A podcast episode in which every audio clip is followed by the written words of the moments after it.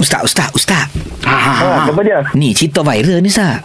Ha, viral. Kita nak tanyalah pasal adalah pasangan ni nak kahwin cuma berbeza umur. Ya, Ah. berbeza umur pula lebih 30 tahun. Hmm. Hmm. Jadi kita nak tahulah hukum bila kita menikah dengan orang yang lebih umur daripada kita. Ha, Ah. baik lelaki, baik perempuan. Dia, Dia- uh, hmm. hmm.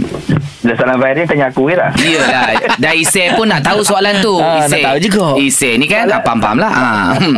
Soalan saya dulu, comel tak dia? Ai, comel lah. Comel Ustaz Putih Elah. sueh orang kata-kata. Gebu Hmm. ha. Oh, gebu. Hmm. Okey. Dia gini, kalau uh, dalam Islam, syarat nak berkahwin, dalam Islam kan Nabi sebut dalam hadis kan?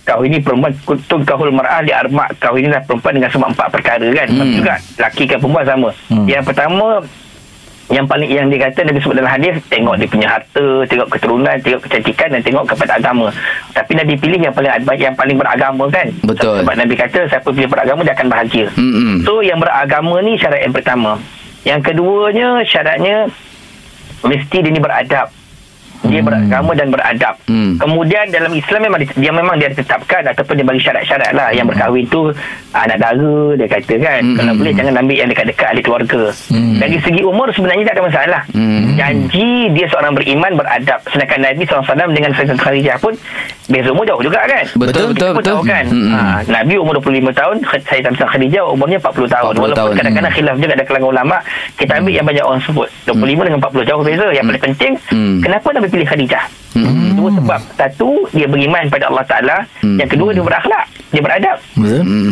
dia menghormati suami Hmm. Baik. walaupun dia lebih tua walaupun dia lebih kaya daripada Nabi Hmm. tapi dia meletakkan suaminya pada dudukan sebagai suami sebagai ketua Mm-mm. Ah. kita Hmm. nak gini je kalau kau- kalau dia nak berkahwin dengan berusia Hmm. pastikan perempuan tu tadi menghormati dia sebagai suami Ya kan beza jauh tu kan Jauh Ustaz sama ada Mm-mm. mak dengan anak lah umur tu kan Ustaz, saya uh, okey kaya-kaya dah, putih-putih gebu, hmm. uh, sekali-sekala mengaji ada juga. Hmm. Uh, uh, oh, terkenal. Hmm. Hmm. Ah okeylah tu. Okey. Oh syarat Syah semua ada Satu je tak lepas Apa tu? Bini tua tak bui Ah.